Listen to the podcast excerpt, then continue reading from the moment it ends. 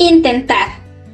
Uno de mis primeros recuerdos como niño es el día que fui al circo Ringling Bros con mi abuela.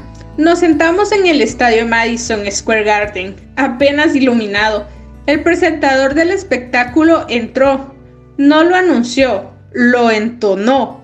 Señoras y señores, en el centro de la pista, a gran altura encima del trapecio, los artistas ahora intentarán hacer una voltereta triple.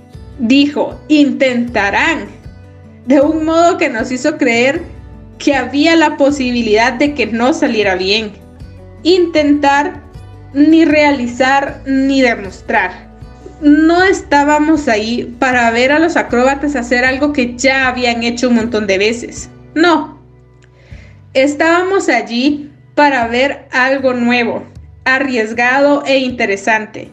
Solo en los sistemas en los que la calidad se da por sentada nos preocupan los intentos no estoy seguro de que Yoda tuviera razón cuando dijo hazlo o no lo hagas, pero no lo intentes. Sí, tienes que intentarlo, porque intentarlo es lo contrario de esconderse.